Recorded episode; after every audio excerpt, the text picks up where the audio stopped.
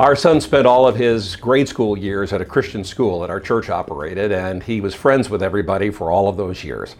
I'll never forget coming home after he had graduated from eighth grade and finding him sobbing on the front porch because high school was about to start and he was going to be going to a public school, and he knew that none of his friends with whom he had spent his entire life up to that point were going to be at that school, and he wasn't so sure that he was going to have any friends. I had the opportunity to tell him that the Bible tells us that to have friends, we need to be friends. We need to learn how to be friends. In fact, we've we've probably forgotten that, and I hope you'll teach your children and grandchildren how to be a friend. Friendship does happen organically. Sometimes it just happens. But it also happens with work, and it prospers with work and intentionality. Solomon spoke to one of the requirements of a healthy friendship in Proverbs seventeen, verse nine.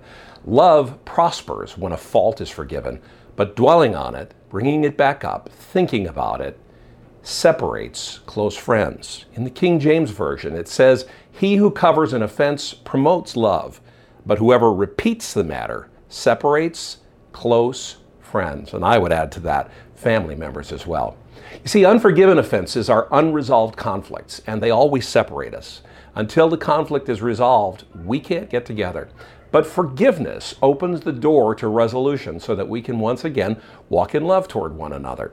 Forgiveness and love. Let's get the definitions out of the way so that we can see how they relate. Love is that which seeks and does the highest and best for another.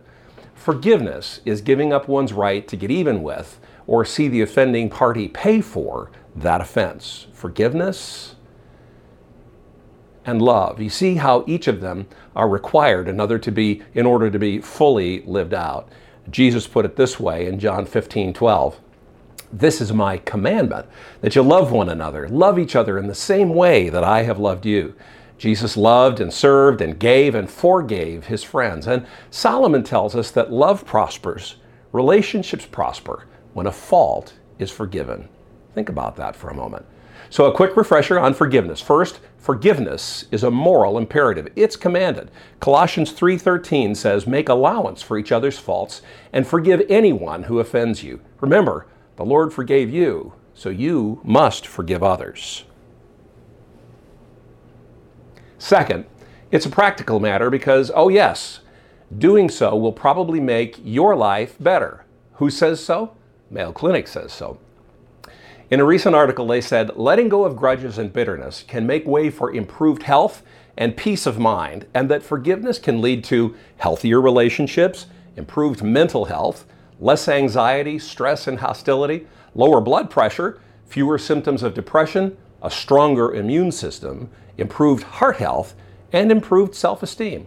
One of the ways that Jesus turned the philosophies of this world upside down was to teach us to love our enemies. Luke six twenty-seven, but I say to you who are willing to listen, love your enemies, do good to those who hate you, bless those who curse you, pray for those who hurt you, and if someone demands your coat, offer your shirt also. Now, if we're supposed to treat our enemies with such grace and forgiveness, how much more our friends? Colossians three thirteen, make allowance for one another's faults, forgive anyone who offends you.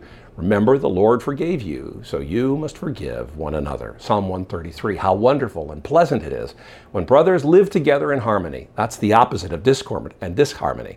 Romans twelve says, don't just pretend to love each other, really love them. Love them with genuine affection, brotherly love, and take honor in, take delight in honoring one another. Most of all, continue to have love for one another, for love covers a multitude of sins. Want friends? Show yourself friendly. Want to keep and enjoy friends? Forgive immediately, fully, as often as necessary. Lord, help us to keep all of the advice that you have given to us about how to have friends and how to stay friends and how to prosper our friendships as we continue to look to your word and learn to do them your way. God, help us to do it today, we pray in Jesus' name.